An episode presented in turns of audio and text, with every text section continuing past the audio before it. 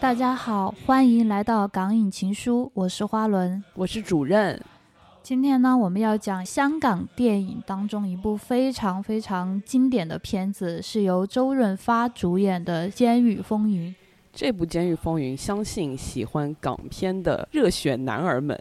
对我为什么要强调热血男儿们？就因为这个是完全非常踩在男性的审美点上。当然，我们女性观众也是非常喜欢这部片子啊。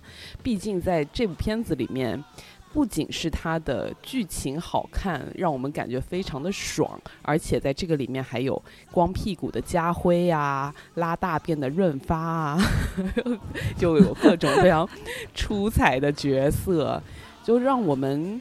在现在这种沉闷的环境中，能够再看一部这部片子，就感觉特别特别的带劲。嗯。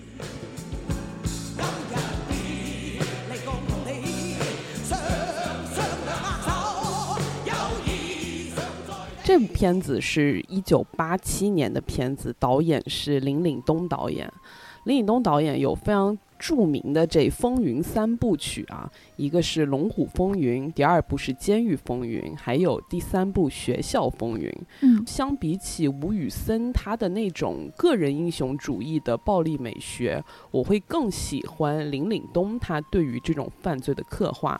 就不仅是他的那个风格是很写实的，是很凌厉、很直接的，而且他在这个里面又不失自己的那种热血豪情，还有侠义的浪漫，等于说是我个人的审美点是就是很吃这一套啊。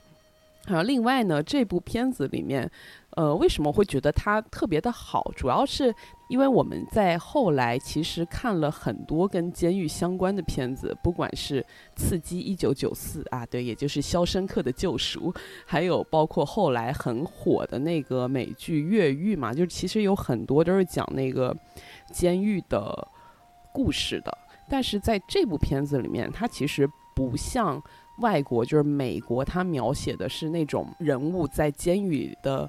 成长，或者说突出他个人的一种逆袭，他在这个里面当然是肯定是有他的主角啦，但是他更多的是向我们展现监狱里的生活，监狱里的群像。我们会看到，就是对于我们这种嗯政治历史比较清白的普通老百姓来说，我们可以看到很多在监狱里的犯人他们的一些日常，会让我觉得很有意思。哦，对你刚刚提到了越狱。还有《肖申克的救赎》这一类国外的监狱题材的电影嘛？我看这个片子的时候，给我感觉他们就是非常大的一个不同，就是里面人物带给我的这种感觉是，呃，像美国拍们拍这一类的片子的时候，都特别注重于突出监狱里面的人对于自由的渴望。以及在那种压制下，自由是多么的可贵。但是在香港的这一部《监狱风云》里面，我感觉里面的那个 犯人好像对于自由其实，呃，有渴望，但没有那么多。就感觉里面的人说话又好听，我超喜欢里面的，就多少有那么一点这种感觉在里面。我觉得他们在里面，甚至就如果说他在里面混得好的话，甚至呈现出一种怡然自得的状态。对对对，它就不像《肖申克救赎》越狱，还有像什么金蝉脱壳那种，它主要都是讲人要通过自己的努力，他要去越狱，从这个地方禁锢自己的地方跑出去嘛。他一点都没有，都是在里面展现人各种各样的生活状态，无论是摆烂啊，或者说在监狱里面还要争地盘，还要抢车位，或者就是。在监狱里面都进去了，还要进行帮派之间的斗争，他讲的都是这种东西。嗯，好像他们对于外面就是要从这个地方跑出去的那种渴望，他并没有像外国那些电影那么强烈。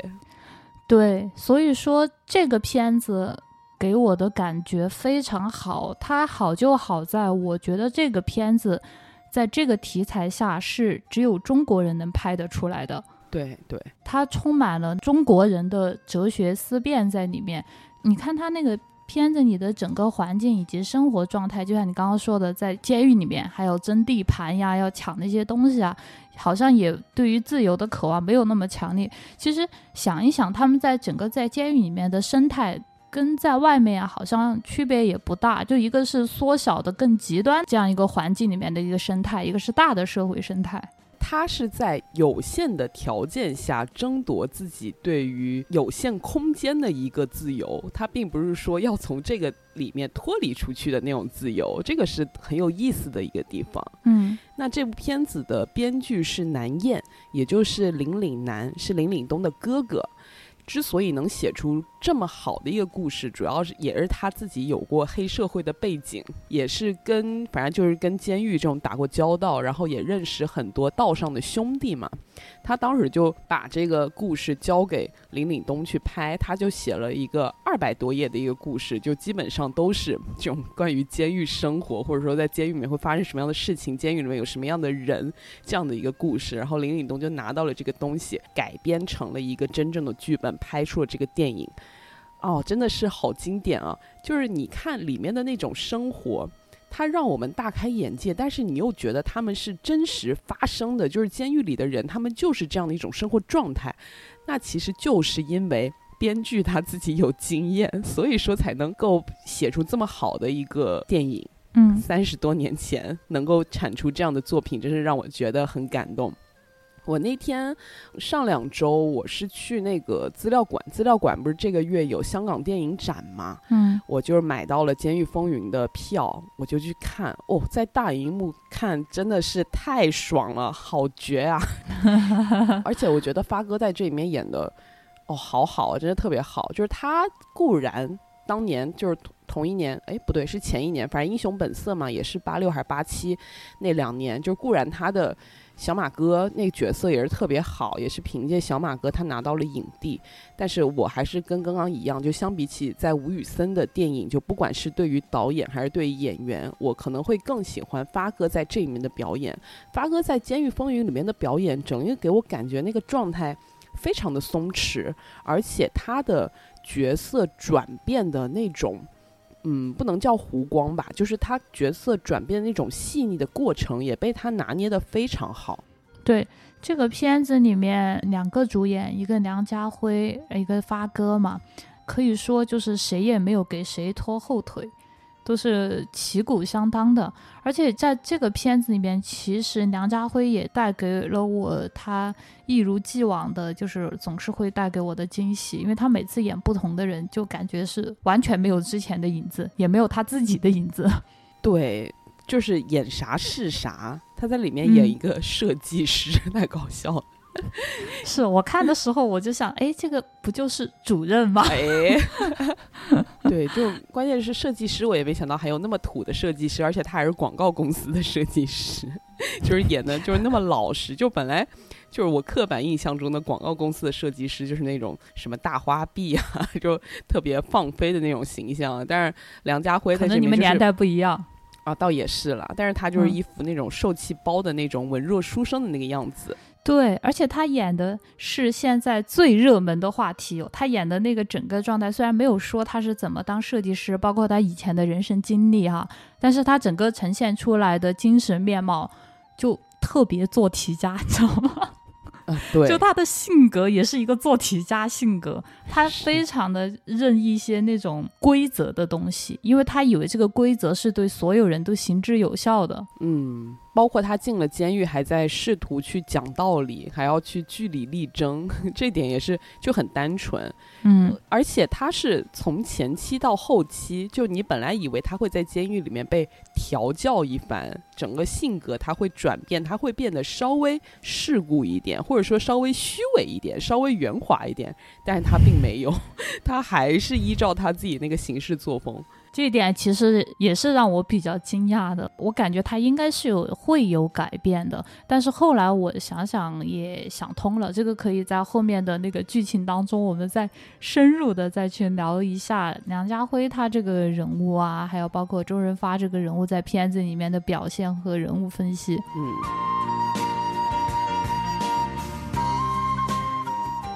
这个片子最开始出现的是梁家辉嘛？梁家辉所饰演的这个，呃，他是叫阿耀是吧？还是阿辉？阿耀 啊，哪来的阿辉？对，阿耀，对，阿耀。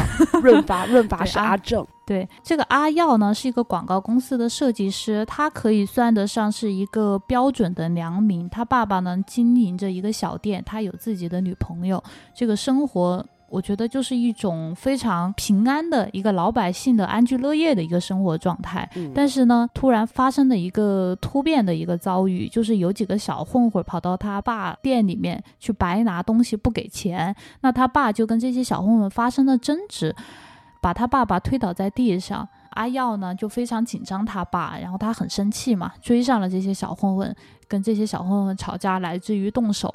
他把其中一个小混混就是一推就推到了这个路中央，那这个时候好死不死，冲出来一个大车就把这个小混混给压死。嗯，就属于一个防卫过当，其实是防卫过当、过失杀人。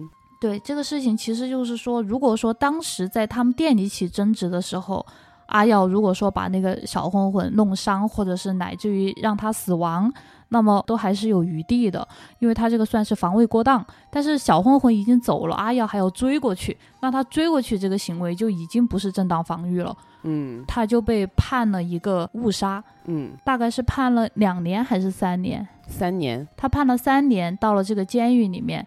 片子里面一开始就呈现出什么检查呀，各种东西。这个时候你就能看到阿耀整个人的状态哈、跟周围的那些什么大佬呀、混混呀、那些黑社会人士，一看就不是一种人，他们就是一副非常屌的样子。嗯那阿耀在里面就是就特别像一个鹌鹑，又害羞，嗯、又腼腆，又无所适从。对。而且在这边的镜头写的特别好，就是特别的简单干净。它不是说通过像现在很多电影爱用的那种旁白啊，或者说是什么，就一大堆那种有的没的对话，但其实都废话，就是来体现他们嗯之间这种关系。它没有，它仅仅就是通过几个镜头，通过阿耀他戴着的一个破碎的眼镜，在反打到旁边的那些大哥们，他们身上的那些纹身，再反打到阿耀他的那种怯懦的表情，还有包括脱掉了衣服只剩下一条内裤的时候，他死死的用手护住自己的裆部，而其他人全都是那种大敞大开的状态，就 都完全都是这一些好几组的对比，通过这些镜头，立马就体现出了阿耀与这个丛林社会是完全格格不入的一个状态。阿耀刚到监狱的时候，哎，我在这里啊，可能没有看过这个片子的人，可能我不知道大家对于监狱系统了解有多少。就是在这个 监狱里面，它也是有很多那个部门的，因为监狱里的人也要吃喝拉撒嘛，所以它有嗯一些什么洗衣房呀。然后医院呀，或者是包括就是我们大陆的监狱里面也会就挑选一些能歌善舞的这种文艺分子，嗯来搞一些这种文艺活动，给犯人们带来一点这个生活的乐趣。那么这个阿耀就派到的是这个监狱的医院里面去做一些杂活儿。在医院里面，他第一个得罪的人，也就是他碰到了我们的另外一个男主角，就是阿正。阿正一出场的时候呢，唱着歌，拖着他的断腿，他是 因为则说在修补监狱外墙。哎，这个地方我也是觉得很神奇哈，怎么会让犯人 去修补监狱外墙？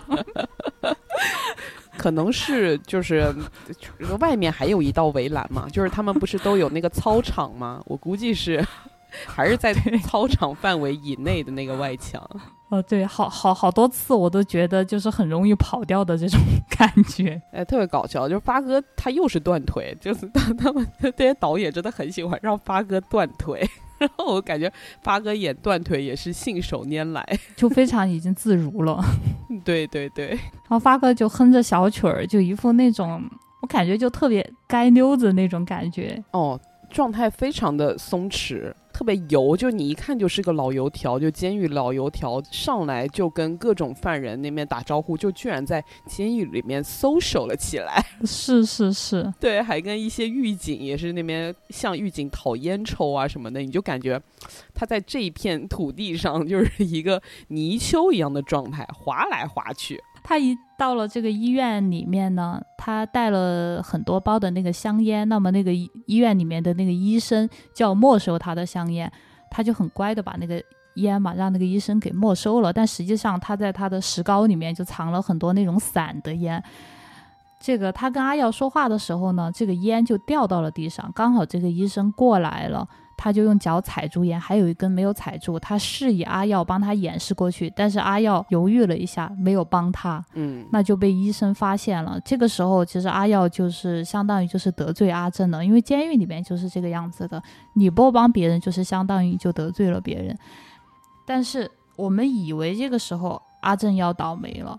然后结果阿正呢就一通这个垃圾话，然后在病房里面大吵大闹，然后就是又再又又走出去跟那个医医生就是又又 social 了一番，那个医生居然就放过他了。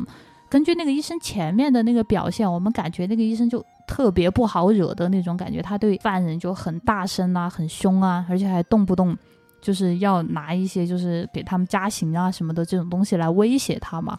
结果居然很出乎意料的，阿正把他摆平了。这个时候，我觉得阿正的这个人设就已经立起来了。他是一个脑子很活，也很有手段的一个人。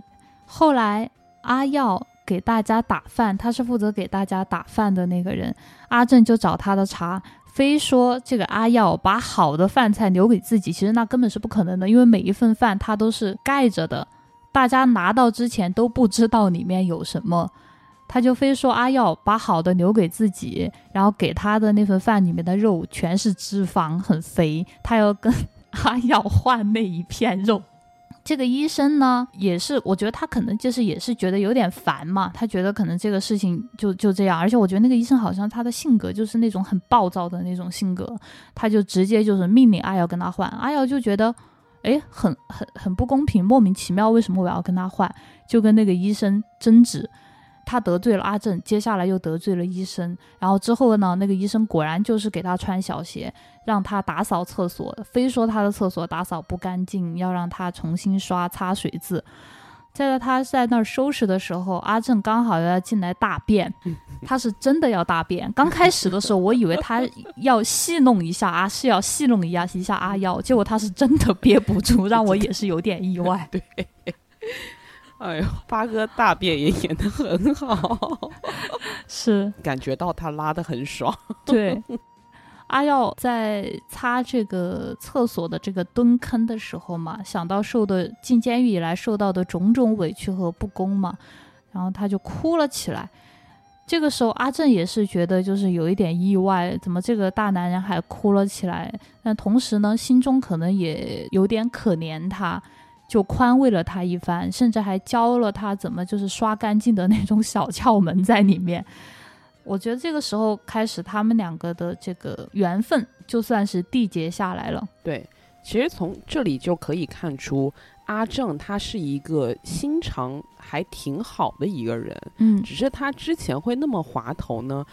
应该就是我们合理推测出，他应该就是在这个监狱里面也是待了还蛮久的，他已经摸清了这里面的一套规则和社交的法则，所以说他采取了一个非常明哲保身的一个状态，与这里面的人打成一片，哎，谁也不得罪啊，相反还这个左右逢源是吧？四面开花，八面玲珑，就是这么一个状态。但是呢，他看到一个与这里的环。进一个格格不入的新人，一个老实人在这儿，并且因为这里的很多遭遇感到非常的痛苦的时候，他也会萌生出恻隐之心，他也会想要去帮助这个人。所以说，这两个人在这里就一段很快的剧情中，他们基本上是处于一个。不打不相识的状态，嗯，但是另外又可以看出阿正也是一个不太记仇的人。相信看过这部片子的朋友们，应该都会对后面的很多出场的社会大哥们的印象很深刻，因为他们就是一点鸡毛蒜皮的小事就会被他们记在心里，怀恨在心，然后后面会各种找茬，找一点点小事就来刁难你。但是阿正他不是的，就是他不计较那些东西，就无所谓，就。他差点就被阿耀给害的去加刑嘞，但是他居然都没有记在心上，相反，他看到阿耀那么难受的状态的时候，还去帮助他。我们就可以看出这个阿正的形象就是这么一个又圆滑，但是心地又不坏的男人。嗯。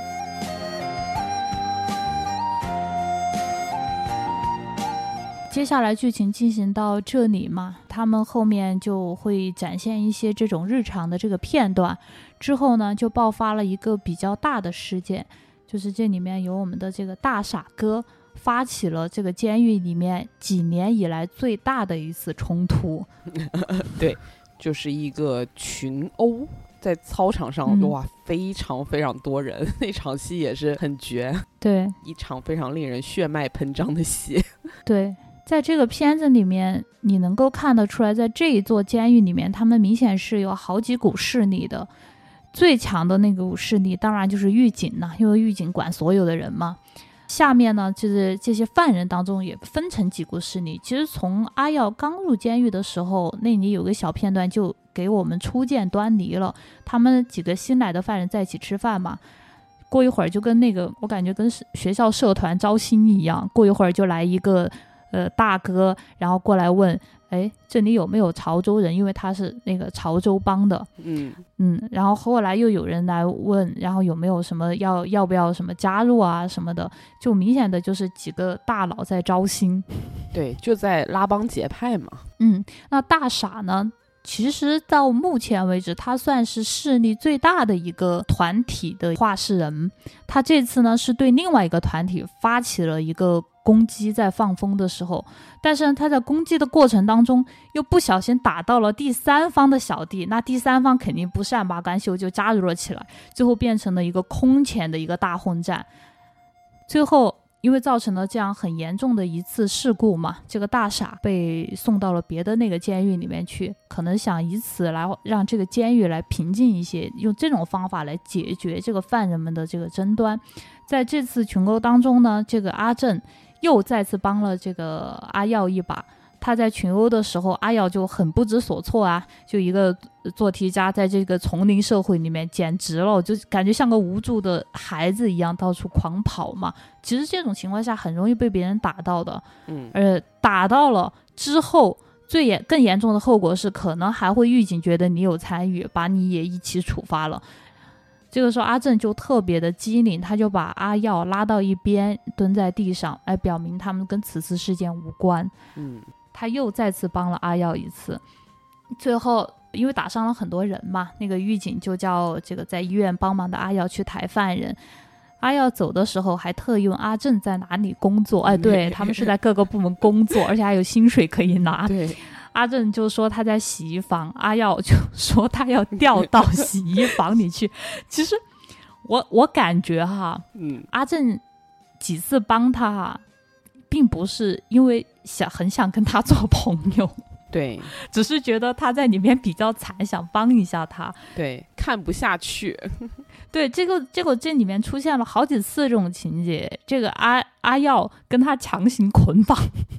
就阿耀真的也是一个孤岛，就非常孤立无援，在这个动物园里一个可怜的小白兔、小绵羊是吧？他也就是非常渴望有朋友，而且他肯定也觉得阿正是一个挺好的人，所以就不管阿正想不想跟阿耀做朋友，反正阿耀是赖上阿正了。嗯，对，是有这种感觉。我的、嗯其实我这里的时候，我稍微已经有一点开始感觉梁家辉饰演的这个阿瑶可能是拿了女主剧本，女主剧本可还行，她真的很像女主。呃，尤其是她后面有很多表现，也给我的感觉就很像女主。那要是这个剧本换到现在来，呃现在来拍的话，还不被磕疯了？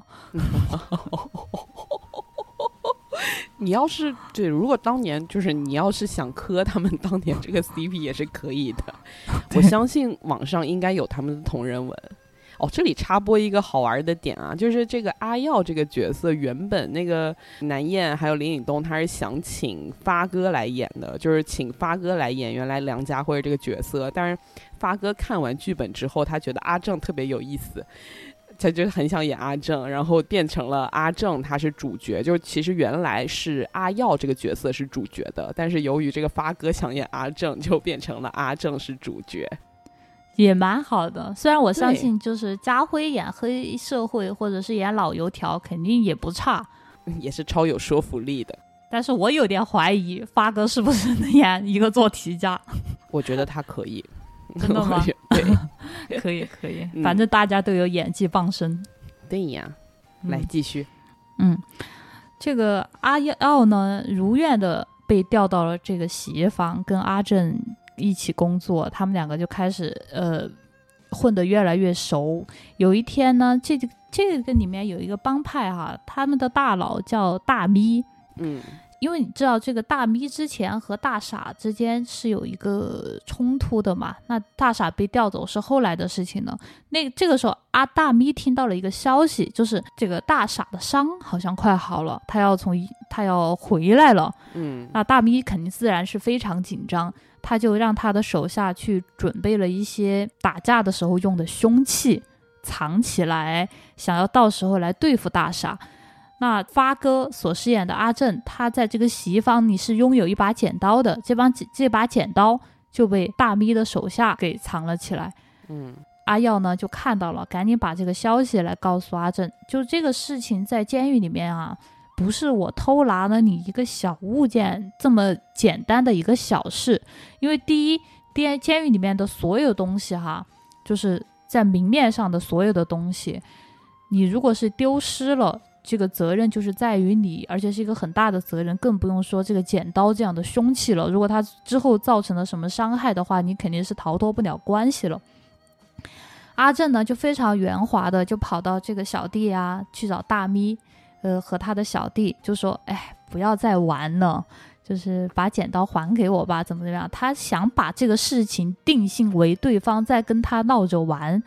对，然后大咪就自然他也不想这么简单的承认，他就否认了。这个阿正还想继续用他的这个油滑在跟对方谈一下的时候，阿耀突然之间就非常大声的说：“我明明看到是他拿的。”对。就本来人家想这个推拉哈，就是 之间就相互拉扯一下，就是把这件事情给缓慢的给渡过去，以谈判的形式这样聊下来。哎，没有想到人家还在这边推拉，他上来就是一个猛推，就推土机一样的推。对他这个时候，他就相当于说一下子就把这个阿正给定性了，什么闹着玩呀，然后这个事情我们哎轻轻松松像开玩笑一样解决一下，弄得不一样了，这直接就是指责对方有预谋的在偷阿正的东西，要陷害他，就变成了这个样子。那当时就很尴尬，然后大咪当时也恼羞成怒嘛，就也对这个阿耀有了一些。芥蒂，他就也也不止芥蒂了，他明明白白的就是之后肯定会整他的那个样子了，就是记恨上了。嗯，接下来就是一次这个监狱的大搜查，这个狱警呢，这个狱警呢是由张耀扬，张耀扬饰演的杀手熊，张耀扬真的是穿上警服也不像好人呐。对。但是张耀扬他其实也是被林岭东跟南燕发掘了他饰演反派角色的潜能，嗯，就他原来就是一个模特嘛，然后就是入行也就是演了一些很普通的一些角色，但是在这个风云三部曲里面，张耀扬也是开始大肆的饰演这种反派的角色，哦，也是给人家留下非常深刻的印象，而且他真的很适合，嗯，张耀扬呢？他饰演的杀手熊真的就很像一个冷面残暴的杀手，嗯，他平时是不苟言笑的，而且非常凶，对犯人毫不留情。犯人们呢，中间都传说他是在外面被人砍了，被人砍过，所以他才会对犯人这个样子，没有对犯人有尊重，他甚至还更比一般的狱警更恶劣的去对待这个犯人。他是一个大概是这样子的形象。他就派带着带着人去搜查整个那个监狱，当然自然就搜出了很多违禁物品，什么扑克、香烟什么这种东西。当然这些都不是最要紧的，最重要的是他搜出了大咪藏起来准备对付大傻的那些武器，就什么什么削尖的木棍儿呀、什么笔呀这种乱七八糟的这种打架的时候的这种锐器。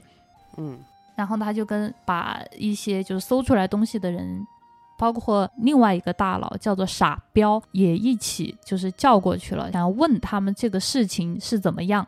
然后他就看到了阿耀，就问他进来多久了。阿耀说两个月，他把阿耀也带走了。对他为什么在这个地方带走阿耀呢？因为他觉得阿耀是一个新人，他可能还。看他的样子，也不是一个黑社会，他可能不太懂这里面的这个规则，所以他想要从阿耀那里套话出来。他第一个问的就是阿耀，但是这个时候阿耀不是已经跟着我们的郑哥已经在洗衣房里混过一段时间，想必郑哥是对他有一番教导，所以他面对杀手熊的询问，就问谁是带头的，这些事情怎么怎么样的时候，阿耀什么都他都说我不知道。嗯，那杀手熊从阿耀这里什么都没有问出来。第二个进去的呢是大咪，大咪就说了，就是说大傻现在要出来了嘛，我现在很担心他要报复我呀，然后我当然要做一些准备，然后什么的。这个时候你能够看出来，这个大咪哈，他跟杀手熊之间的关系好像是有那么一点熟悉的，因为他一进门呢就坐下来，状态也非常放松，他甚至直接拿杀手熊的这个香烟过来抽，抽完了之后。再抽第二根，他甚至把杀手熊的整包香烟放到自己面前，我感觉他就是想逼下那包烟，但是被杀手熊发现了，又把那包烟拿了回来。对，还有这样子的细节。对，这个细节好有趣。对，还有这样子的细节。然后杀手熊就跟他商量，就说我现在就可以给你一个解决方案，这些东西你叫你手下的人出来顶。到时候我把大傻调到其他的监狱里面去，那你就没事了。这个事情我不希望监狱里面出事，因为出事是他的责任嘛。对，大咪不太同意这个方案。他说，如果我让我手下一去顶，那我不就是出卖手下？后来又说栽赃给傻彪的人，但是他就说，如果是这样的话，那傻彪他们也会针对我。最后呢，大咪想到了跟他有仇的阿耀，他就说不如叫刚刚那个人顶，就说是他告的密。这个杀手熊呢和大咪之间迅速的结成了这个 P.Y 交易，然后把傻彪叫进来，把傻彪叫进来之后，当然就是把傻彪就是说了一顿啊，说藏东西这个事情啊，这次我查出来谁谁谁谁谁我都已经知道了，那就处罚了相关人等嘛。这个时候傻彪就肯定就认为是阿耀告的密啊，因为大咪已经在监狱里面混这么久了。如果说他要去怀疑大咪的话，他当然是要付出一一些成本的，而且大咪也做出一副就是受了委屈、很冤枉的样子啊，说这个阿耀出卖他们，然后又怎么怎么样。其实这个事情就相当于说，大咪的手下和傻彪的手下都受到了处罚，然后告密的人被说成是阿耀，那么所有的人自然就会恨上他。其实从这段戏，我们就可以很直接的看出各个角色他们的城府。大咪和这个狱警杀手熊，他们显然是城府最深的，也最会算计。他们会权衡利弊，还有当前的局势。他们分析出了一个最不会对他们造成威胁的一个最无关痛痒的人，把这个黑锅，把这个屎盆子扣到他的身上。让他们两个可以全身而退。那我们可以看到，傻彪他其实相对来说是心眼没有那么多的。他进而看到这个局势，他就会顺应着那些城府很深的人给他铺好的路，他就走了下去。于是他肯定就会顺势的、非常自然的恨上这个阿耀。在这里，我们就可以看出最可怕的是谁。就是一个是大咪，一个是杀手熊。他们既有武力值，但是他们又很懂得算计别人，而且他们还会去主动的害人。像傻彪这种角色，虽然他也是一个大佬啊，虽然他也看似很嚣张，但他其实基本上是一个人不犯我，我不犯人的状态。他除非是我自己，或者说是我手下的小弟受到了别人的威胁，那我才会立马就冲出头去。但是呢，像这个大咪跟杀手熊，他们就会主动的干一些不好的事情。对，在这里面，其实我觉得除了阿耀哈，里面的人多多少少都是有一些那种心机在里面的。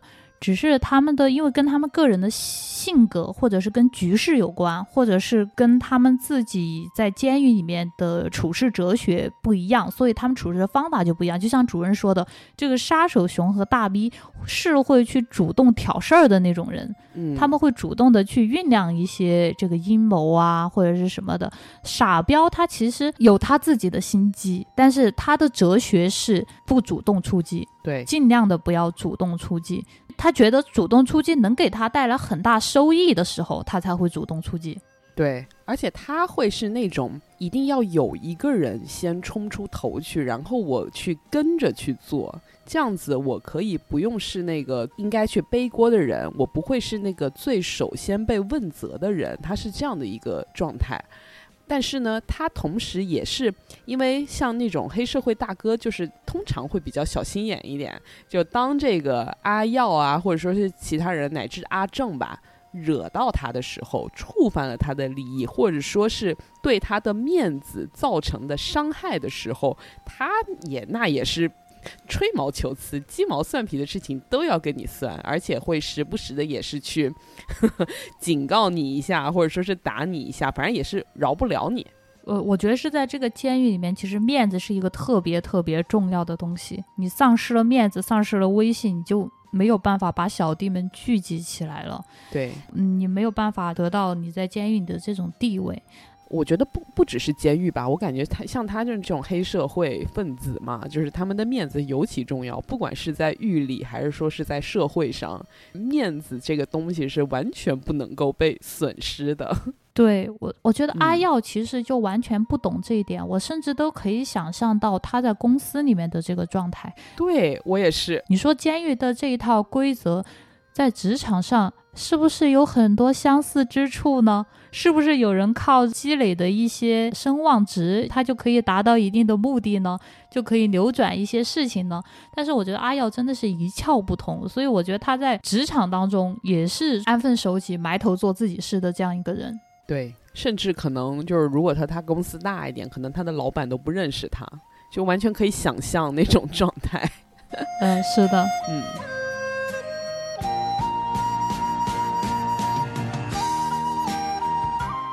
接着我们说到这个剧情哈，那阿耀犯下了这种在监狱里面，在所有人看来特别不可饶恕的事情，就是告密。告密就是一个非常严重的事情，就代表着你跟大家不在一个阵营，是对立面，而且不是跟某一个阵营是对立面，你跟所有的犯人都是对立面。对，尤其是被他出卖的人，更要来找他麻烦。那傻彪就是第一个，傻彪为了要给那个小弟一个交代哈，他要去打这个阿耀，把这个 阿耀叫到了这个厕所。阿正跑去阻止了一下，但是呢，显然就没有成功。他想靠自己那个油滑的那一套把这个事情给糊弄过去，但这个事情明显是比较严重的一个事情，他糊弄不过去。傻彪告诉他说：“我现在选择跟他一 v 一，已经是没有群殴他，已经是看你阿正的面子了。”而且傻彪还非常就好似很讲公平的，就是一边打阿耀一边说：“啊你你跟我打呀，你打我呀。”阿耀作为一个受文明教化太久的人，完全没有这种还手的这个意识，被狠狠的打了一下。最后那个狱警就听到动静来问嘛，阿正这个时候又在教他，就说：“等一下，狱警来问你，你一定不要说你被人打。嗯，如果他再说被人打的话，那他这个告密者的这个身份就是相当于再次加固，再也没有办法扭转了嘛。这次阿耀也是非常听话，就跟狱警说他是自己摔的。然后这个傻彪找完麻烦了，就轮到这个大咪了。他其实明明知道跟阿耀没有关系啊，他要假装假模假式的来找阿耀麻烦，来表明他也是告密的受害者之一。阿正呢，就又想办法来帮这个阿耀啊，用他的话术呀，什么就是说我们用香烟了事咯，然后让阿耀赔烟给大家赔偿。这个时候，明显的大咪其实就有一些松动哈。其实我觉得哈，这个时候大咪有一点露马脚。因为如果说这个事情真的是他因为阿耀告密而受到了这么大的牵连的话，他的兄弟他不可能用香烟了事的，他应该跟傻彪是一样一模一样的这个反应才对。嗯，但是其实傻彪他是不会想那么多的人，对，就是得亏这里面这些人就没有他心眼子那么多，要不然他处处是破绽。就如果说我们是在这种外面这种文明社会，用我们理性的思维去分析、去盘他这个人的状态，那我们肯定会知道，哦，这个人非常的不对劲。我觉得傻彪可能是没有发现那个大咪那一瞬间那个松动的那个状态，嗯，因为我们是上帝视角，每一个人的表情什么，我们都是放大呈现在我们面前的，所以，所以我们肯定是看得更细致一些啊。后来阿耀终于爆发了。他在这个监狱里面受到的苦、受到的罪，包括他女友跟他说他要出国，种种的这个事情加在一起，终于压倒了骆驼身上最后一根稻草。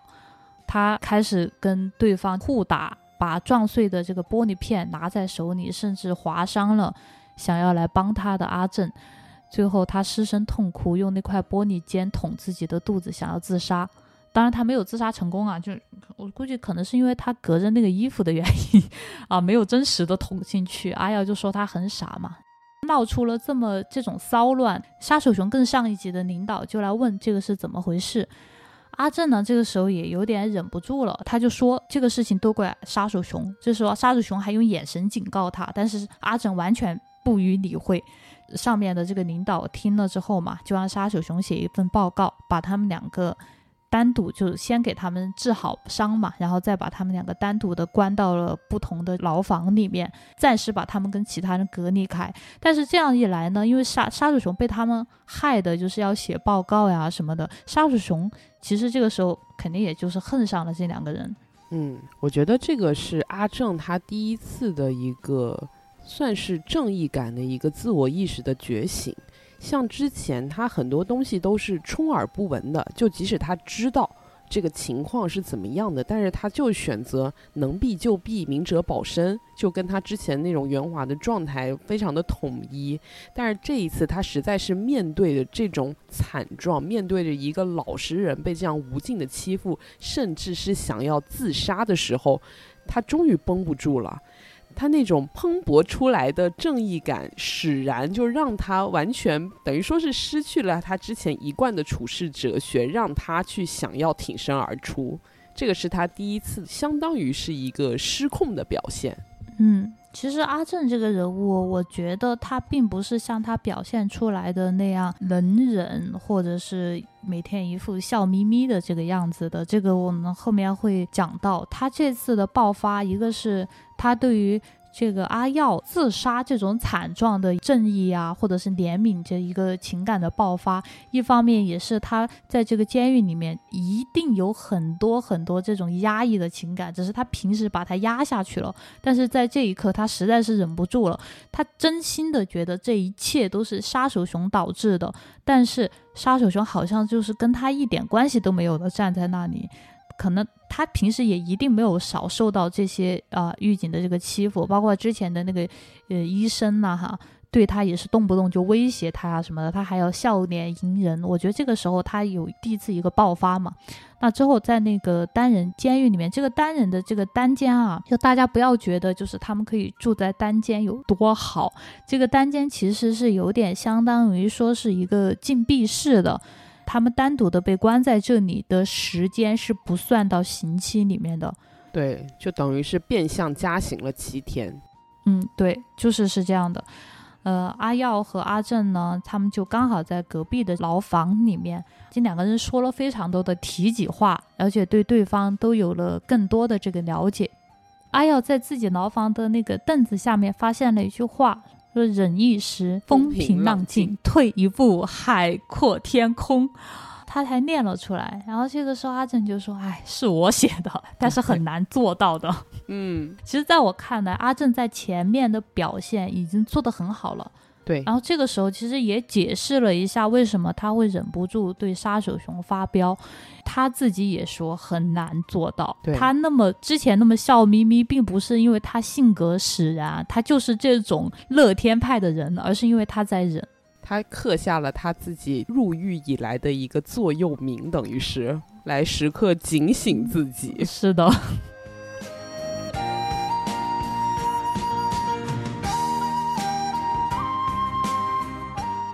之后呢？因为这个事情其实闹得还蛮大的嘛，再加上阿正在领导面前直接说了杀手熊的不是，那领导给出的处理就是最后把大咪调到其他监狱里面，嗯，让这个监狱里面的纷争稍微少一点。对，就跟之前的大傻一样。对，跟大傻一样。大咪调走了之后呢，确实他们度过了一段还蛮不错的日子，大概有一年多吧。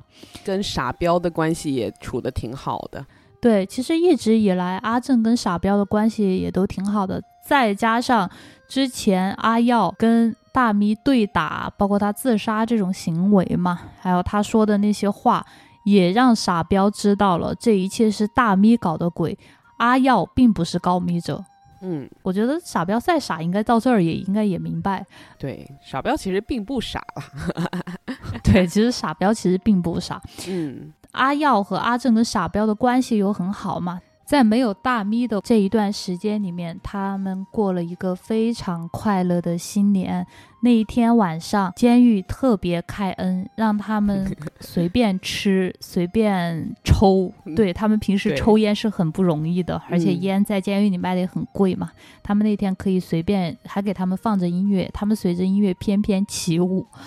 阿正呢，好像有一点心事，他就在一个橙子上面插了三根烟，在那上香在拜嘛。对，阿耀过来问他说：“正哥，你在拜谁呀？”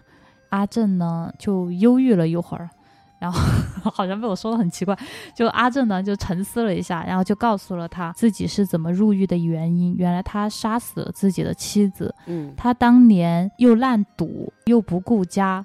他妻子没有办法，就出去做暗娼嘛，来回来养家。结果呢，他以为他妻子出轨，嗯，就冲进去把他的妻子杀死了。这件事情导致了他入狱，也是他一直到现在都非常后悔的事情。对，就是当年真的是很烂，太烂了。对，就像在阿郎的故事里，比阿郎故事还烂。哎呀，怎么演渣男这么信手拈来呢，发哥？唉。他也是因此非常的后悔。嗯，其实前面有一些小的剧情啊，阿正他的妈妈带着自己的儿子一起来看阿正的时候，可以看出他非常疼儿子，就他跟儿子相处的那个和谐又欢乐的场景。把边上的狱警都给感染了，儿子就是在探监那个桌子上面上蹿下跳嘛，然后阿正还说：“哎呀，你这样叔叔会骂你的。”没有想到狱警他装作没有看见，阿正就看那个样子就非常会见风使舵的一个人嘛，他就看狱警就睁一只眼闭一只眼，然后他的行为也是愈发的放肆。本来探监的时候，犯人是不可以随意跟前来探监的人有肢体接触嘛。但是阿正他就是在那儿一直抱着儿子啊，非常开心的笑啊、闹啊、开玩笑啊，连边上的狱警都被感染了，也想起了自己的家人，也是一个很有趣的一个细节展现，就是可以看出阿正其实他的感染力还是挺强的。你不管他是装出来的，还是他真正的发自内心的开心，他其实是可以感染周围的人的。嗯，是的，嗯，阿正其实一直以来都是一个给大家带来快乐的人，在前面有很多细节表现，比如说他故意穿上监狱长的衣服呀，在那儿模，在洗衣房里模仿监狱长发号施令，把大大家逗得哈哈大笑。一个能够逗笑大家的人，总的来说，我觉得在哪里人缘都不会太差。对，但是好景不长哈，嗯，有一天他们在户外劳动的时候，看到了。一个监狱的车嘛，往监狱里面开，车里面坐的人正是大咪。是阿耀是第一个发现这件事情的人，因为他跟大咪对视了。大咪，我好害怕，他就赶紧去找阿正，跟他说大咪回来了。大咪回来了之后，也没有立刻的对他们采取行动。其实这个地方我觉得也比较好理解。阿正走了之后嘛，没有他的那个，不是什么阿正走了以后，是 那个大咪走了以后。大傻也走了，大咪也走了，傻彪当然成了监狱监狱里面势力最大的大佬了。那现在阿耀和阿正跟他混的这么好，其实他是能够罩得住这两个人的。按傻彪当时的事情能罩得住，对对。但是阿正还是觉得大咪一直记仇，他总会伺机而动嘛。以后的事谁说得清楚呢？他就带着阿耀去跟大咪道歉，但是大咪并没有接受他们的道歉，但是他还是留了一手。大咪他是一个城府很深，刚刚也说了嘛，但是他又是一个很贪小便宜的人。就阿正还是拿出那一套，说要拿什么香烟进贡啊。大咪他虽然没有当下立马答应，但是我们还是可以看出他留了一手，他也没有拒绝的很彻底。他是说，嗯，那以后再说，就是好像有那种有商量的那种余地啊，就是可能他日后想要抽烟的时候，他觉得，嗯，这边还是有一个资源是可以用的。大明，不是这个格局也太小了。我我我在这里的时候，我还是更倾向于认为他是忌惮于傻彪的势力，才留了一个后手。我觉得是都有，我觉得不能忽略他贪小便宜的那种 心态。嗯，这个大咪这个事情，虽然大咪其实也没有什么明确的行动哈，但是他只是态度上暧昧不明，我觉得已经让阿耀有一些这种紧张了。嗯，刚开始的时候呢，他是跑去找那个杀手熊说：“哎呦，能不能把我和阿正调监狱啊？就是现在大咪回来了，我们怕大咪报复嘛。”但是他忘了他他们之前得罪过杀手熊啊，他怎么会去求助杀手熊？就很奇怪。呃，他这这这这里还是就是很傻白甜嘛，他以为杀手熊会帮他们。杀手熊其实这一年多来没有怎么搞搞他们，他可能就觉得杀手熊就是不会搞他们。嗯，我觉得阿耀的心态就很像少先队员，就是这能说吗？嗯，就反正就是一个，那就小学生嘛。哎，对，还是那种刚入队的那种根正苗红的好少年，他觉得。这种狱警的身份就一定是代表着正义的，一定是大公无私的。就像比如说，我们小时候就相信每一个老师都是好的，他就觉得杀手熊在他心目中就是一个这样非常正派的形象，就是是公是私分得非常清楚。所以说，他就觉得，嗯，如果我去向这个正义的一方求助，那他一定会帮助我。哎，其实也也挺奇怪的，他已经。到时时间已经发展到剧情发展到了这里嘛，他其实已经知道了当时是杀手熊陷害他的了，害得他被两大势力那么针对，他还要去求助当时陷害他的那个人。嗯，我真的也是有点搞不懂这个这个这个这个女主剧本。对，而且他被那个阿正带去去跟大咪讲和的时候，我本来以为他进步了。就是在，毕竟也是坐牢坐了两年多了，马上就要出狱了，以为他已经是懂得监狱里的那一套了啊，结果没有想到他又跑到杀手熊那边去，也是打得我一个措手不及，让我非常的错愕。对，杀手熊其实杀手熊都用特别有点有点诧异的眼神看了他一眼，说：“你回去等消息吧，哪有那么快？”对，对，他跟阿正说，阿正也是。一副很无语，不知道该说什么样子。我我我觉得哈，可能是这一年多他日子过得还还是比较舒服的，比较顺心的，所以他也没有太多去钻研这方面的东西。再加上还有几个月出狱了，他更不用去钻研了。嗯，就等于一个整夜满怀希望的一个状态，非常的乐观。嗯嗯，他不可能等到杀手熊的这个回复哈。结果他最最愚蠢的就是在。太平绅士来监狱里面嘛视察的时候跑出来告状。太平绅士他是一个香港非常特殊的一个职位，他不受任何部门的管辖，但是呢，他又有权利对任何部门发表意见。嗯，而且 title 还挺高的。他当时站出来说什么呢？他直接跑的。跑到这个太平绅士面前说：“呃，我们两个想要调监狱。”他说他和阿正想要调监狱。太平绅士就问：“为什么？你们有什么合理的理由吗？”那阿耀看了看阿正，阿正这个时候也说不出话来。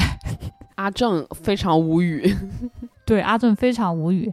然后阿耀就自己在那儿东看看西看看，然后就心一横，他就说：“因为这里。”有黑社会势力 在迫害我们，所以我们要转监狱。嗯，这太平绅士一听，就转过头来问监狱长，就说：“啊，这这里有黑社会势力吗？” 那监狱长就是也也很快速的把眼神给到这个杀手熊，就怎怎么回事？然后这杀手熊就说：“报告，我们这里没有黑社会势力。”然后这个时候，阿耀居然就是说非常大声的说什么：“整个香港每年都有多少黑社会被抓？你竟然敢说这里没有黑社会？”就非常正义啊，但是也非常是一种非常非非常愚蠢。他这里就是为什么我说他愚蠢呢？就是他这。基本上把在场所有的人得罪了。就第一啊，对，得罪大咪的，其实自始至终都是只有他。当时阿正带他去跟大咪道歉，是想化解这个事情，但是他好像认为他跟阿正捆绑了。其实阿正不用跟他捆绑，因为阿正没有得罪大咪，得罪大咪的是阿耀。然后他把不管是他跟杀手熊还是跟太平绅士，他都他都说。我和阿正住的不开心，我们两个要换监狱。对，强行一个捆绑。对，阿正当时的表情太搞笑了，就巴不得是马上就地找一条缝钻进去。是，然后他说监狱里面有黑社会势力，相当于就是说把整个这一所监狱的黑社会势力的那几个大佬全部得罪了，这不就是在把他们给点出来吗？如果说他说这个话啊，那上面说查查这个监狱有哪些黑社会势力，是不是那几个大佬要倒霉？再然后。他把杀手熊也得罪了，杀手熊到监狱长都得罪了，因为太平绅士完全是在他们系统之外的。他没有写申请，没有等到监狱长对于申请的回复，他就直接拦轿告御状的方式去说，就相当于也就是在说监狱长的失职。那监狱长失职，那就怪到杀手熊的身上。基本上，我觉得在场所有人都被他得罪了一个精光。我觉得这一波操作真的是太骚了。我要想故意这么干，我可能都都不一定能干到这个程度。一箭多雕，可能一箭多雕，我觉得真的是太牛逼了。然后阿正就非常的这个无语。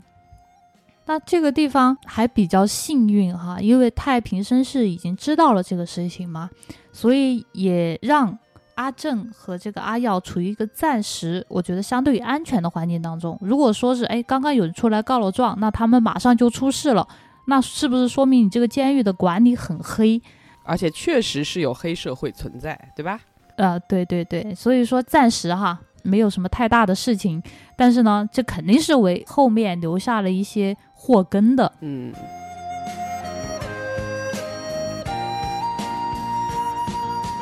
接下来就是一个最高潮的一个地方，是监狱里面的商品开始涨价了，尤其是香烟涨得最多。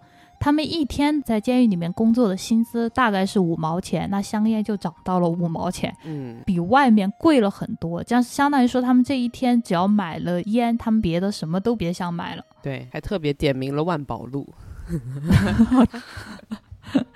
这个傻彪就觉得，哎，怎么会涨这么贵啊？他就说，要不我们就绝食吧，我们绝食抗议这个商品涨价。阿瑶其实这个时候已经快要出狱了，没多少日子了，变得越发的缩起头来做人了。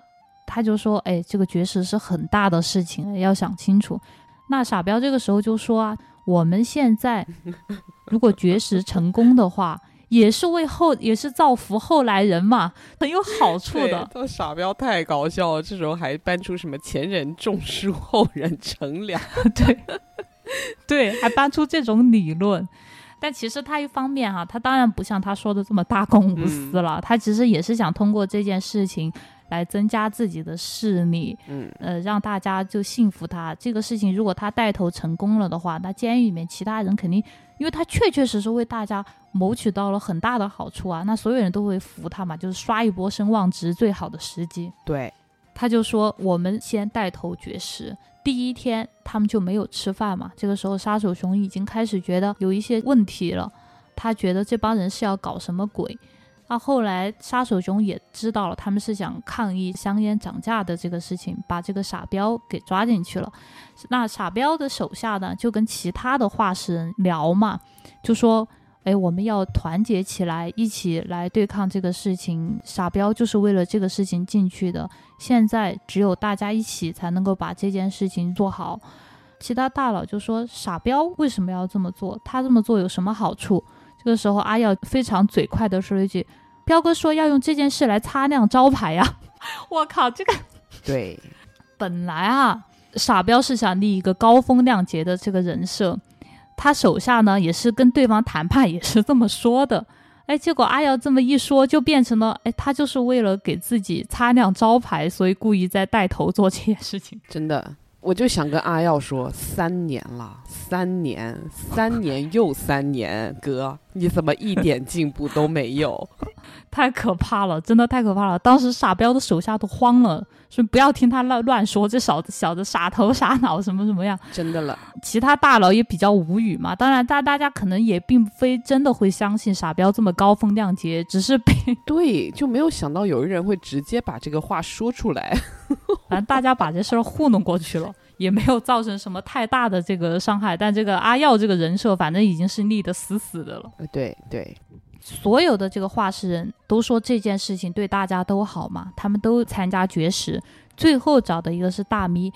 为什么最后找一个大咪呢？因为大咪跟他们是最不对付的嘛。嗯，他们就是跟所有的人都已经串通一气之后再来找大咪。大咪这个时候不同意也得同意，他如果不同意，就相当于说他这一股势力在跟所有的势力在作对了。对，这时候大咪基本上也被架上去了，嗯，只好就同意了嘛。到了这天晚饭的时候，所有的人面前摆着饭，没有人动筷子，杀手熊就很生气啊。他刚开始想要强力的弹压他们，就说要抓人。当他一说要抓人的时候，就开始有人嘛。把盘子里的饭食都扔到盆子里面去，一个接一个，一个接一个。他看人数越来越多，杀手熊就慌了，就说好了不抓，就让把把人放回去。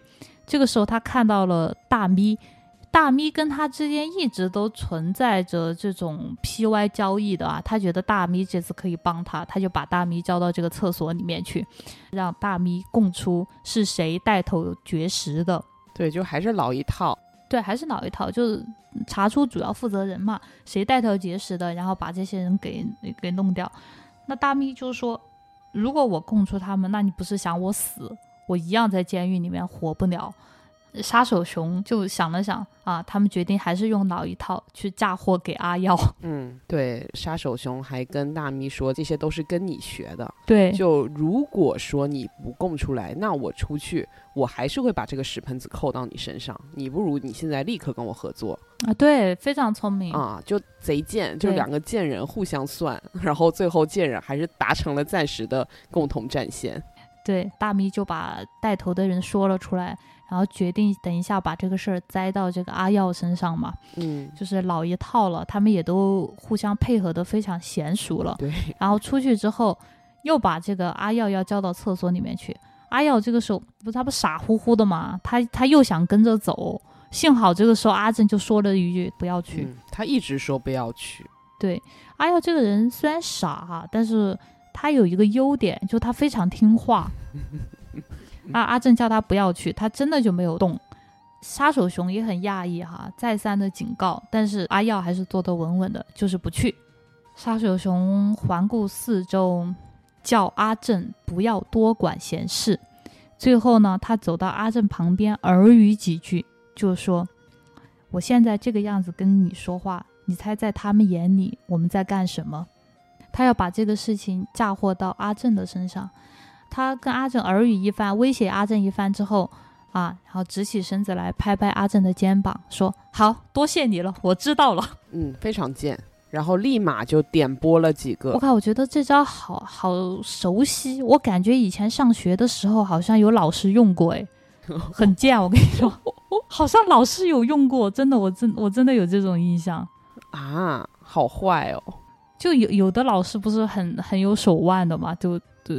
对付学生就是有用过，就是我觉得有有人的地方，有这种等级分明的这种地方，就会出现这种现象。我以前老师倒不是说像杀手熊这种手段，但是他有那种鼓动全班一起来孤立我，就非常坏。那个老师哇，那个时候我要转班了嘛，我就是因为。非常讨厌这个老师，而且这个老师就是各种什么暗示我妈要给他送礼呀什么的，我妈就也不听嘛。我妈也是一个叛逆的人，就是你 叫我送我就送啊，凭什么呀？你谁呀？然后那老师就看我非常的不爽，我妈就觉察到了这一点，她就马上决定下学期立马要转班。那个时候已经是期末了，嗯，结果有一天上课，那个老师就把我给叫起来，他就让我站在座位上，他说。这个人啊，他马上要转班了。这个人他这么讨厌我们班，他就不是我们班的学生，大家都不要跟他玩。我靠！哎，当着全班同学面这样说，哇靠，真的是好坏啊！这种人，我靠！哎，我我当时我跟我玩的很好，就是初中跟我玩的很好的一个呃发小，一个男生嘛，嗯，也是被这样孤立过。当时班主任下的死命令是，他还是我们的年级主任，说任何人都不能跟他说话，只要说话被他逮到就会被处罚。但是非常不幸的是，我的那个发小长得非常的好看，然后没有人理他，对不对？嗯。倒也不是，那那个成绩好的、非常乖的那种学生哈，肯定还是要听他话。但是要跟他玩的，其实基本上也没有受什么影响。那其实长得漂亮的人始终都是受欢迎的嘛。对我那个时候人缘也还可以，嗯，而且很多班上很多同学都很讨厌那个老师嘛，所以说他讲什么没有那么多人听。我觉得这个是比较幸运的一个事情。那如果说这个老师平时稍微有一点威望的话，那我觉得我就会是一个被霸凌的很惨的人。是的，在这种集体当中哈，尤其是相对于封闭闭塞的这个群体当中，比如说一个班级，嗯，然后一个监狱里面，对，很容易发生这种事情，这种用权力来倾轧你的这种事情。是的，嗯，而且缺乏着一种第三方的监管。对，等于就是当下那个小环境里的一个专制了。嗯，是的，是的。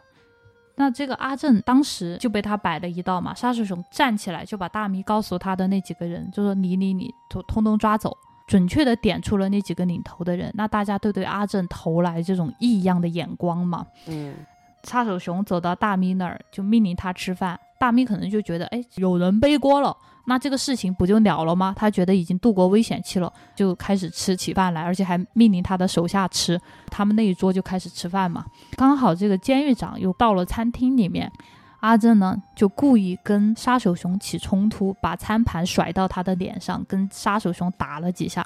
阿耀当时也参与了。阿正这个举动，我觉得是非常聪明的。其实他是在用这种行为在跟杀手熊撇清关系。嗯。而且这个事情要当着监狱长的面做，为什么呢？因为他们打完架之后都受伤了嘛，他们被送到了医院。这个时候，其实傻彪是在医院的。进来之后，他可以有机会跟傻彪说明，不是他出卖的众人，他有一个解释的机会，相当于可以救他自己一命。而他当着大家的面做出了这个行为之后。也跟杀手熊撇清的关系，所以这个地方哈就要比阿耀厉害的多，对，就聪明的多。对对对，是的，是的。现场的几个大佬，虽然他们那个眼光就很怀疑嘛，看着当时打起来的阿正，他说：“哼，这个时候装好人有什么用啊？”但是你可以看出他们是有一些松动的，虽然他们还在嘴硬，就是表示不相信阿正，但是他们其实应该心里也泛起了嘀咕。那这个时候，如果说阿正和阿耀被送到医院去跟傻彪接头之后，那有一个人就可以出来为他说话。就等于是站在他那一方，会更加有说服力的。是的，这件事情只要傻彪说他不是，那他就肯定就不是。再加上所有的人都看到他跟杀手熊打架，而且这个时候大咪也非常不聪明啊，他第一个吃饭，对他第一个吃饭，配合上这个阿正撇清关系的行为，他就变得非常的可疑。如果说阿正跟杀手熊没有关系，那么你第一个吃饭，那么就是你有问题。嗯，我就觉得阿正其实他也是一个很懂得抓时机的人。嗯，他是在大咪他恰巧没有那么有脑子，就开始顺应着杀手熊的话开始吃饭的时候，他开始反击。那这个时候，他一方面可以撇清自己，一方面他就可以准确的点出到底谁才是那个团队中的叛徒。是一个很懂得审时度势的人，也很懂得抓住机会。嗯，是。那么杀手熊的整个计划就相当于说是随着阿正的这个化解而流产了嘛？杀手熊必然就会报复阿正。他当天晚上就把阿正和阿耀关到了跟大咪同一间的这个牢房里面去。嗯，并且临走的时候还要点大咪，对，暗示大咪晚上。收拾这两个人，他就跟大咪说：“不要玩的太晚哦。”对他走的时候，把那间牢房反锁，连钥匙都带走了。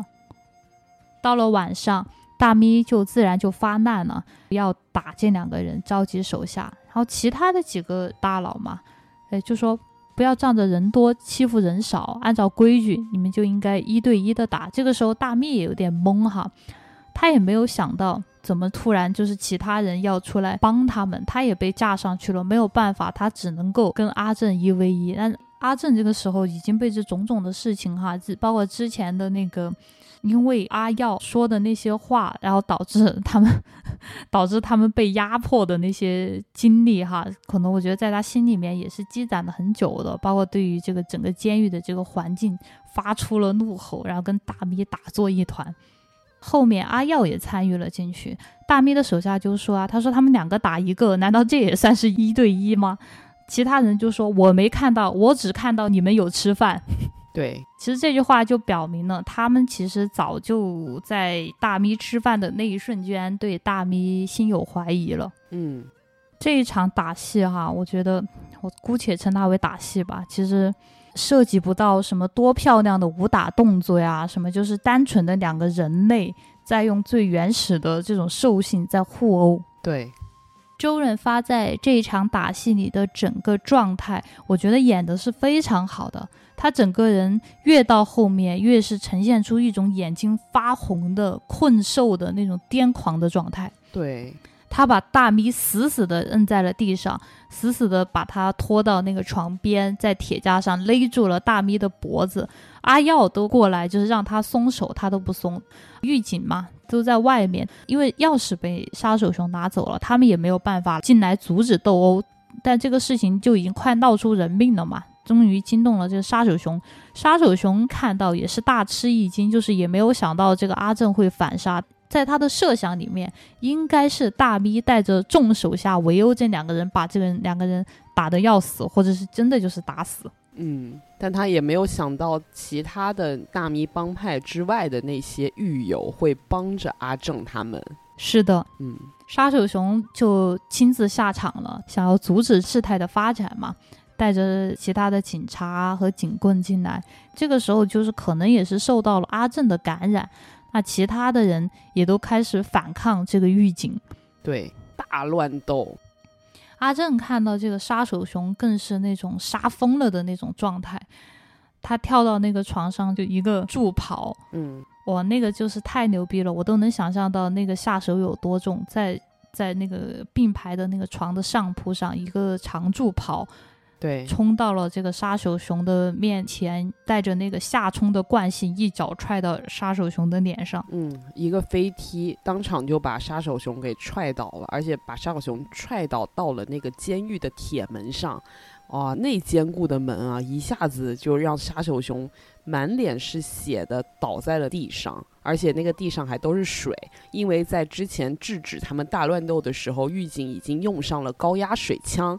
使劲的滋那些犯人，呃，所以说整个监狱的地上基本上就是那个水已经没到了脚肚子了嘛。嗯，杀手熊就满脸是血的倒在了这个一湾浅浅的水里。嗯，那这个时候阿正已经是杀疯了。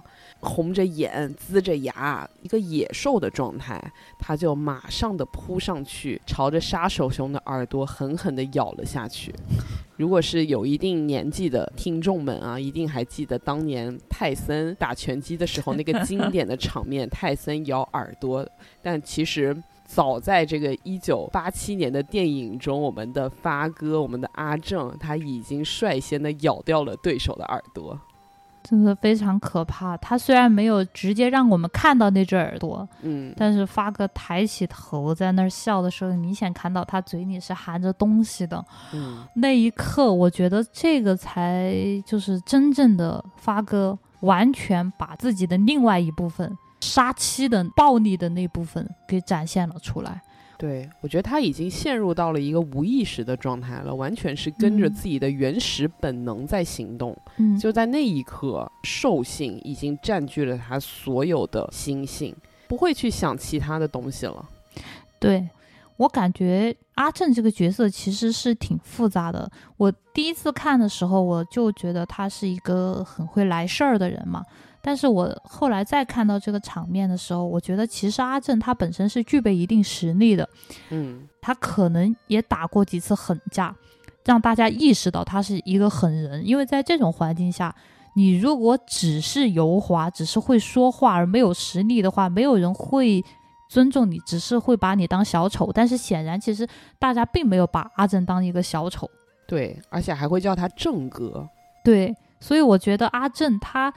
是为了他的儿子，为了能够早点出去，所以才隐忍。如果真的要他来放开了的话，他以前做过一个比喻哈，就说这个监狱里面是一个动物园，有很多狮子、大象。嗯，他说阿耀是一个兔子，他是一个一只猴子。对，我觉得他是为了见他儿子，把他自己包装成猴子。嗯，其实他要完全放开来，我觉得他也可以是大象。其实，对，或者他可以是狮子。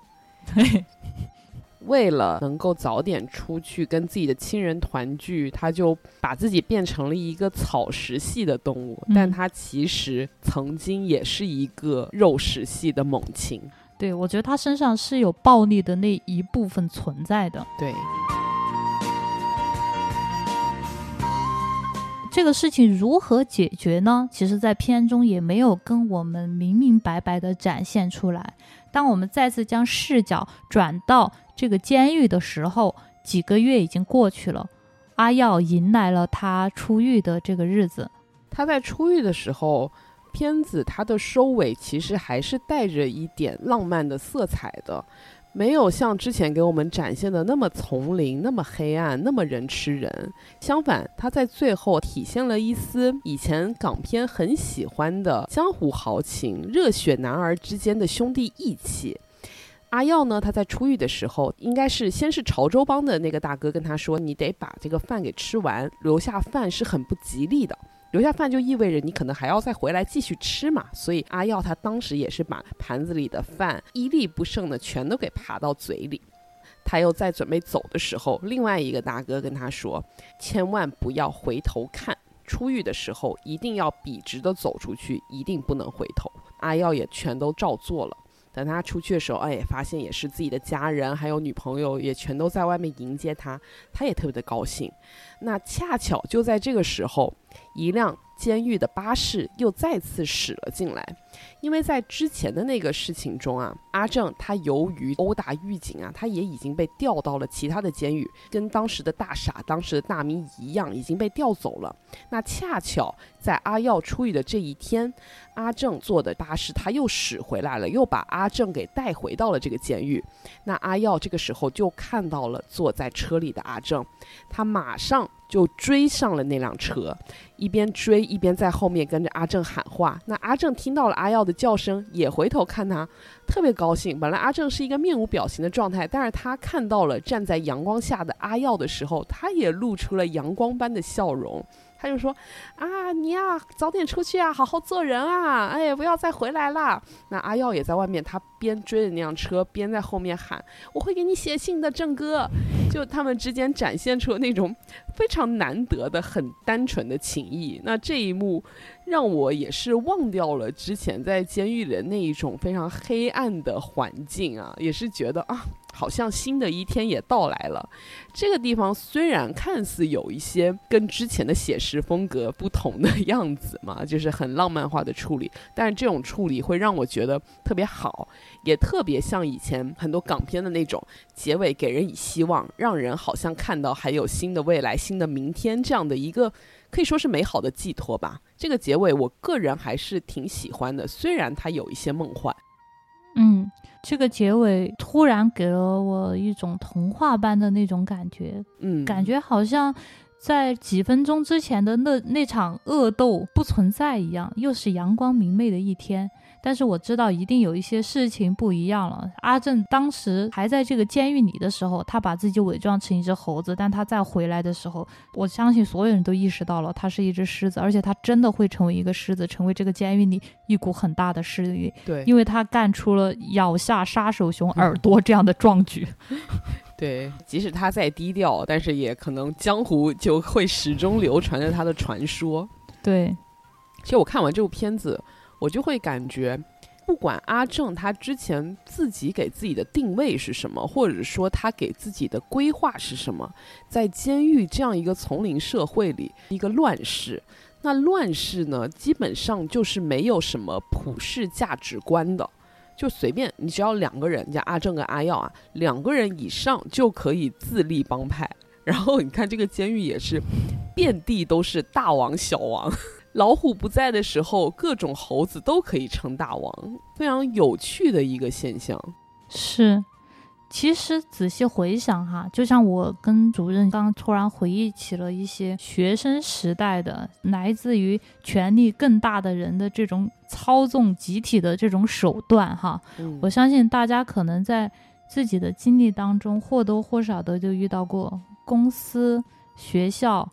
呃，部队各种各样的这种相对封闭的情况下，你可能都有过类似于观察到这种现象的体验。对，只是在监狱里面，监狱里它极端特别的地方在于什么呢？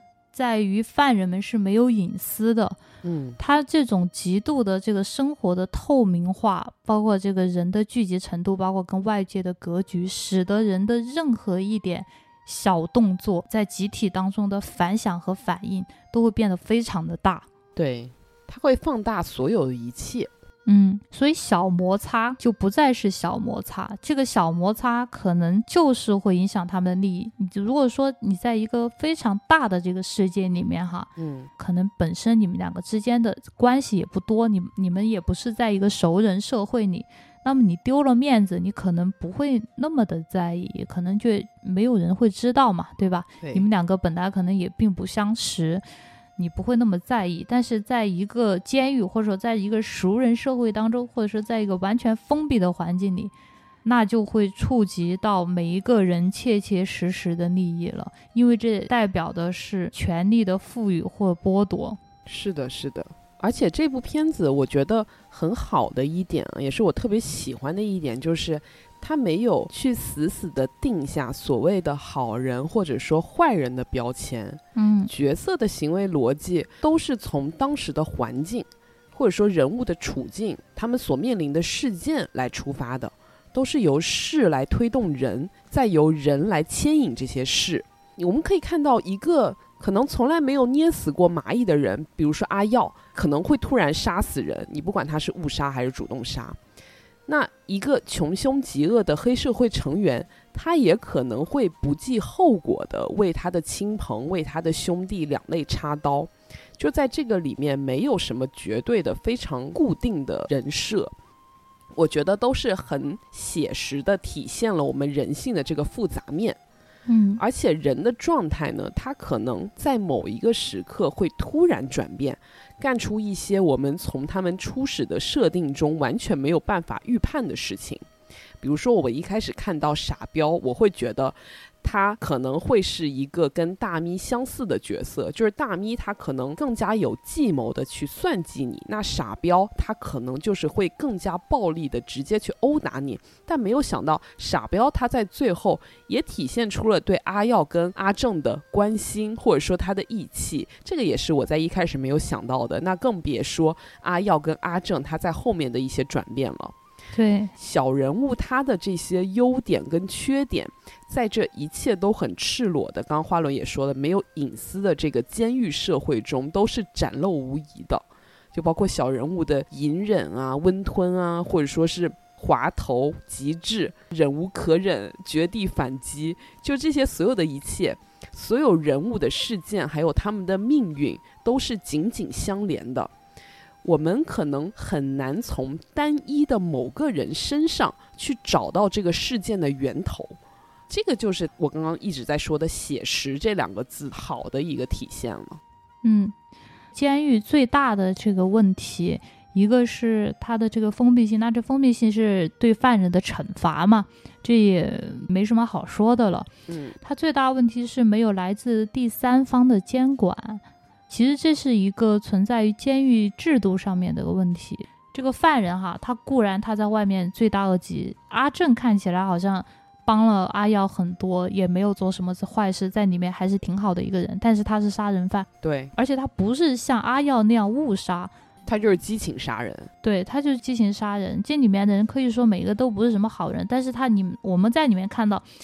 他们也有这个弱势的地方嘛，或者说他们也有就是不应该被这样对待的这样一个地方，而这一切都来自于没有第三方的监管。其实我看的时候，尤其是阿正出场的时候嘛，我一下子就想到了另外一部电影，就是《飞跃疯人院》。嗯，阿正的那个出场跟《飞跃疯人院》里面那个墨菲出场给我的感觉就非常相似。墨菲一开始其实他并不是精神病嘛，但是。他也是那种看起来非常有点油，然后有感觉话很多的那样的一个角色。但他但后面的结局好像并没有阿正好哈。嗯，精神病医院也是一个完全封闭的环境，对，也是一个有非常明显的权力分级的一个环境里面。嗯，但是不同的地方呢，在于。片子里面的那个护士长 Rachel，她并不是像杀手熊一样，杀手熊其实我们就可以认定他是一个纯粹的恶人了。他就是至少在这个片子里面，他展现出来很多这个恶的这一面。但是 Rachel 你很很难说，你你感觉他很恶，但是你站在他的立场上来看。他做的事都是非常对的，他是在尽职尽责。对对，包括他自己也认为他这样对精神病人是非常好的。他其实站在这个层面上来说，他真的没有什么可指责的地方。他只是在用心的做好自己的工作，他在对这些病人好。他甚至是，所以《飞跃疯人院》里面，他更多的就是把焦点集中在于对于制度的反思上面。因为瑞修所表现出来的恶不是他个人的恶，是制度的恶。对，但是呃，《监狱风云》这个片子里面就比较多了，这里面既有人性的恶，也有制度的恶，既有自私的恶，也有整个体制的恶。嗯，我们很难从一个人的身上他去找到源头，就是我们从这个人。它所牵引出来的事件，再往上去推，我们会发现上面还有其他的事。那再从这上面的事，我们再去推，我们会发现就还有更多的事，就是一层一层的，它包裹住这些事情，然后展现在我们眼前。它可能会化成一个很小的点，或者说它可能化为一个很尖锐的冲突。但是我们去追根溯源，会发现这些事情其实都有它的根源性原因所在。是的，是的。我觉得这个这个片子啊，还是非常适合大家多看几遍，好好咀嚼一下的。嗯，对，这个片子我们其实可以看出很多层东西啊。小时候我对那个咬耳朵那一幕就是印象很深刻，也可以算是童年阴影之一了吧。就可能觉得好可怕、好暴力、好血腥。小时候看到的是这一层，在后面大一点点的时候再看，我们可能会看出，哎，兄弟情啊、义气啊、江湖啊、热血啊、豪情啊这些东西。那再再后面再大一点再看，会发现哦，它里面好像还讲了一点哦，就是忍一时风平浪静，退一步海阔天空哦。但是呢，这个小人物在忍无可忍的时候，也是可以绝地反击的哦。哎，这个是我们后来又看到的东西。现在我们可能再看一遍，会发现哦，这个里面原来跟我们讲了政治，讲了体制。讲了制度，讲了所有的这个上层的上位者，他对于下层人、对于人群的驯化，嗯，我们会发现哦，原来有这些东西在，就是大家可以就是随着不同的年龄阶段，可能会看出一些不同的东西，嗯。就像现在，我就觉得杀手熊的这个人物，小时候我就觉得他是一个纯粹的坏人啊。但是现在我会觉得，这个人也有他复杂的一面所在。嗯，他如果没有主动去挑事的话，我们也会觉得他好像就是一个在遵照着自己的行为逻辑去做事的一个狱警。那他后面之所以会黑化，那片子里也跟我们解释了，就是他出去之后，他被砍了，被人家寻仇，那他出于这个私情，他现在看这个监狱的犯人们更不顺眼。诶，这个好像又是一个可以关联起来的一个事情。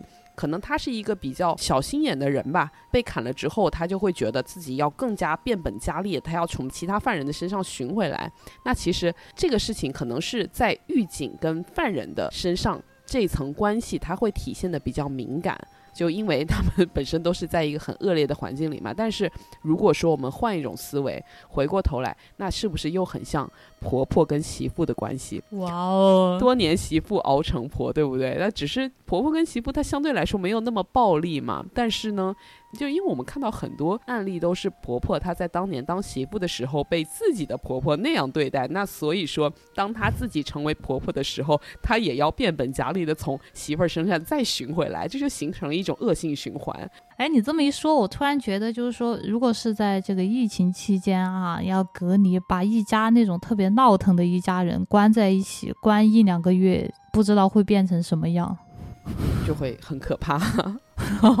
对，这个也是一个封闭的一个空间嘛。对，又变成一个封闭空间。嗯嗯，再加上这种，就是也是有明显的这个地位的差别哈。这个孩子跟父母，父母跟在上面的父母。对，那我觉得这就可能被一家五口或者一家六口，就是假设老人都健在啊，或者说什么儿女双全那种。对，那可能在这几个人中间又会形成一个小团体、小帮派。对，如果说。嗯，这一家人的性格啊，还比较闹腾啊，比较喜欢搞事情。那么在很短的时间内，可能就会爆发。如果说好一点的话，可能我觉得可能要关几年，当然也不可能关几年了。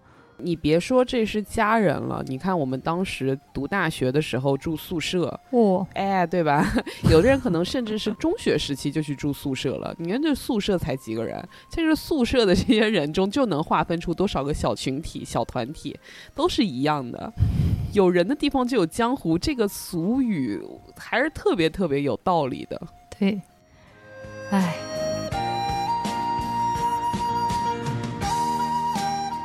这部片子，呃，还再再说点趣事吧。香港有四大恶人，我们都知道吧？对，何家驹、陈奎安、黄光亮、李兆基。那这部《监狱风云》里面，四个恶人就来了四分之三，就除了李兆基不在，其他三个人都来了。而且很神奇的一个地方，也是奠定了这四大恶人的一个基础，就等于是开山之作。就从这部片子之后，你看，像陈奎安的大傻的称号也延续下来了，傻彪彪哥的称号也延续下来了。何家驹那就更不用说了，这个什么变态那种各种什么奸杀犯啊什么的那种形象，也是非常变态。我觉得，哎，这个这很好，因为他你看他又有块儿，但是他那个眼神又非常的奸诈，就有一种变态感体现出来。嗯，那包括张耀扬也是开启他的反派之路。哎，我非常不理解为什么张耀扬不是四大恶人之一，应该要有五大恶人。他可能还不够恶。其实张小阳在里面虽然是一个坏人啊，不得不说能够看得出来的片子，他身材是真的好啊，真的好好，就是那个背部的肌肉 非常的棒。这不愧是模特出身。对，但是也很遗憾，这四大恶人中也就只剩下黄光亮，也就是傻彪还在世了，其他也都是都去世了。嗯，导演本人林岭东他也已经去世了，在二零一八年的时候。嗯，哎呀。我感觉经常讲港片都会讲到一些去世的人，这也是非常遗憾的地方。对，所以就是更加的要去讲他。对啊，多讲他，就回顾一些经典。我希望朋友们看过跟没看过的都可以再去看一下这部片子。嗯，一个是它非常的过瘾，一个是我们从过瘾之后，从那个上头的镜中下来之后，我们好像又可以看见很多似曾相识的痕迹。嗯，是的，推荐大家看一下，然后有什么感想，有什么看到的特别有意思的地方，都在评论区里面说出来，跟大家一起分享自己的观点。对，在上一期的结尾呢，我以一种非常卑微的姿态跟大家说，可以给我们多多留言。那我们评论区收到了很多很长很长的留言，也是让我看得非常的感动嘛。非常谢谢大家的支持，也是给我们了很大的动力和鼓励，让我们继续的好好把这个栏目给做下去。哦，我其实也是想要，一个是想要大家给我们多多留言嘛，就是让我们的评论区能够热闹一点。然后还有一个是，如果说大家有想要更频繁的、更深入的来交流香港电影的话，我们也是专门开了一个新的听友交流群。如果有想要进群的朋友呢，可以加主任的微信号 x x i n 零零三 x x i n 零零三，搜索这个微信号，注明“港影情书”入群，反正随便说，就是能够代表你是“港影情书”的听友就行，我就会把你拉到我们的听友群里，大家一起来愉快的交流起来。期待大家给我们推荐更多好看的香港电影，大家一起讨论我们看过的那些香港电影中有趣的地方，发表独特的见解。谢谢大家，谢谢大家，下期再见喽，拜拜，拜拜。人世多少苦与爱，路也崎岖要有。